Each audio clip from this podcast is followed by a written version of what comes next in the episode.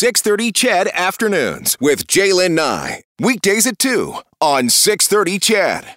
All right. Well, talking about hockey, um, we know that uh, the NHL players, uh, the Canadian NHL players, not at the Olympics uh, this year. And the Olympics got underway today. Huh? What? Yeah, I know. I'm with you. Canadian flag bearers Marie-Philip Poulin and Charles Hamelin uh, waved the maple leaf together at the opening of the ceremony of, of the Olympics in China. Now we know. Um, that Canada didn't send any official representatives to the games as part of a diplomatic boycott over human rights abuses. Like, big deal, right? Big deal. Um, but that's the fact of the matter. Competition begins to on on on, on Wednesday. Competition uh, began at the games. No, actually yesterday. Medal events are on tap for tomorrow. So yeah, Beijing 15 hours ahead uh, from Edmonton right now. And if you just Google the schedule, uh, you can find out what's uh, what's going on tomorrow. Are you watching? Are you paying attention? Are you interested at all this year?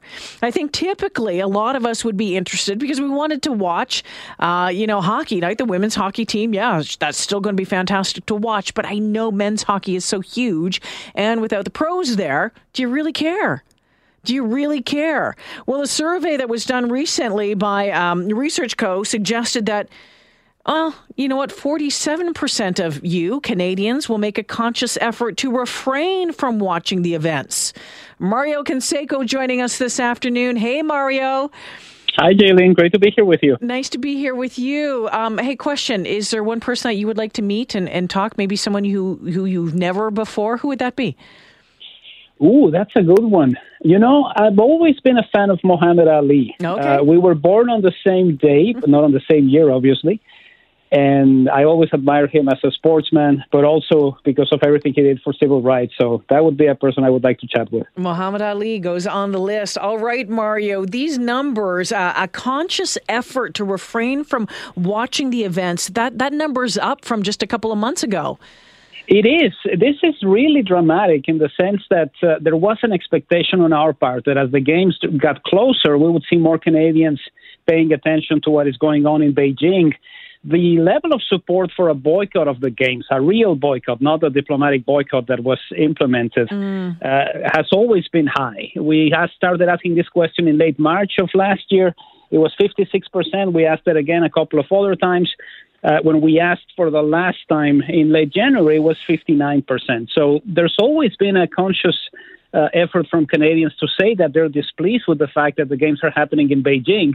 And that, coupled with the fact that the NHL players are not going yeah. to the games, is certainly making uh, Canadians uh, a little bit uneasy about watching the games, and certainly not as interested as what we've seen in other uh, moments when the Olympics have been held. Yeah, and, and not to say that it's all about the men's uh, hockey team, and, and, and, and we do have a men's hockey team there, but you know when the pros are there, it kind of makes things a little bit more different. There's there's there's been some great memories uh, over the years of, of cracking a beer at five in the morning because you wake up to watch the hockey game, the gold medal game, and put a toque on, right? And, and watching it. I think one of the big things that a lot of Canadians are, are concerned about, obviously, you know, human rights, civil rights, and quite worried about the safety of our athletes.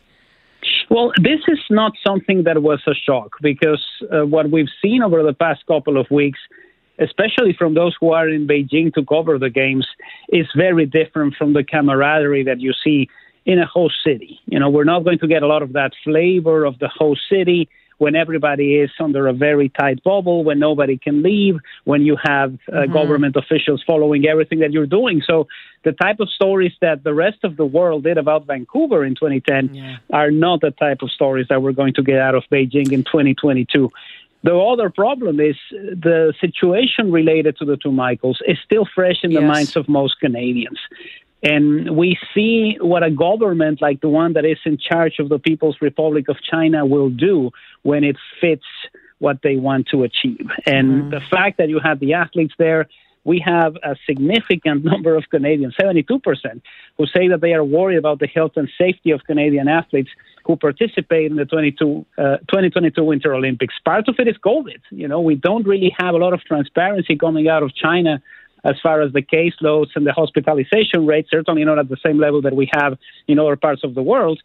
But there's also the problem of when it suits that government, Canadians yeah. suddenly disappear and, and are in jail. So it's not uh, surprising to see Canadians be so skeptical about the behavior of that particular government. Yeah, without a doubt. I wonder though if if those numbers might uh, change a little bit, Mario. You know, the the, the 47% who we talked uh, about off the top about making yeah. a conscious effort to refrain. I wonder if that will change as as as Canada starts winning medals and as some of those great stories. I mean, let's let's be real. One of the great things about the Olympics is the stories that come out of it. The the trial, the tribulation. You know, someone who I don't know, uh, you know, busted their leg a year ago and now are is competing. You know, those stories, and I wonder how that's going to change over the coming weeks.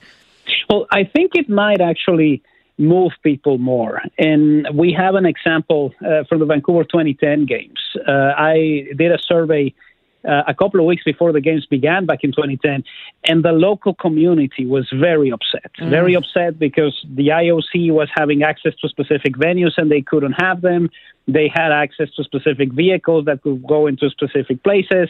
We had a, a significantly large security detail with everything that was related to the Olympics. My office at the time was two blocks away from BC Place, where the opening ceremonies happened, and you know the coffee shops were full of cops uh, yeah. uh, from other jurisdictions. like it was a little bit of a bedlam when it came to our own way in which we were doing things in the city. And there was a lot of skepticism about people in Vancouver. Why are we doing this? This is a party for a bunch of rich people. This is not something that we care about. It doesn't even snow in this city.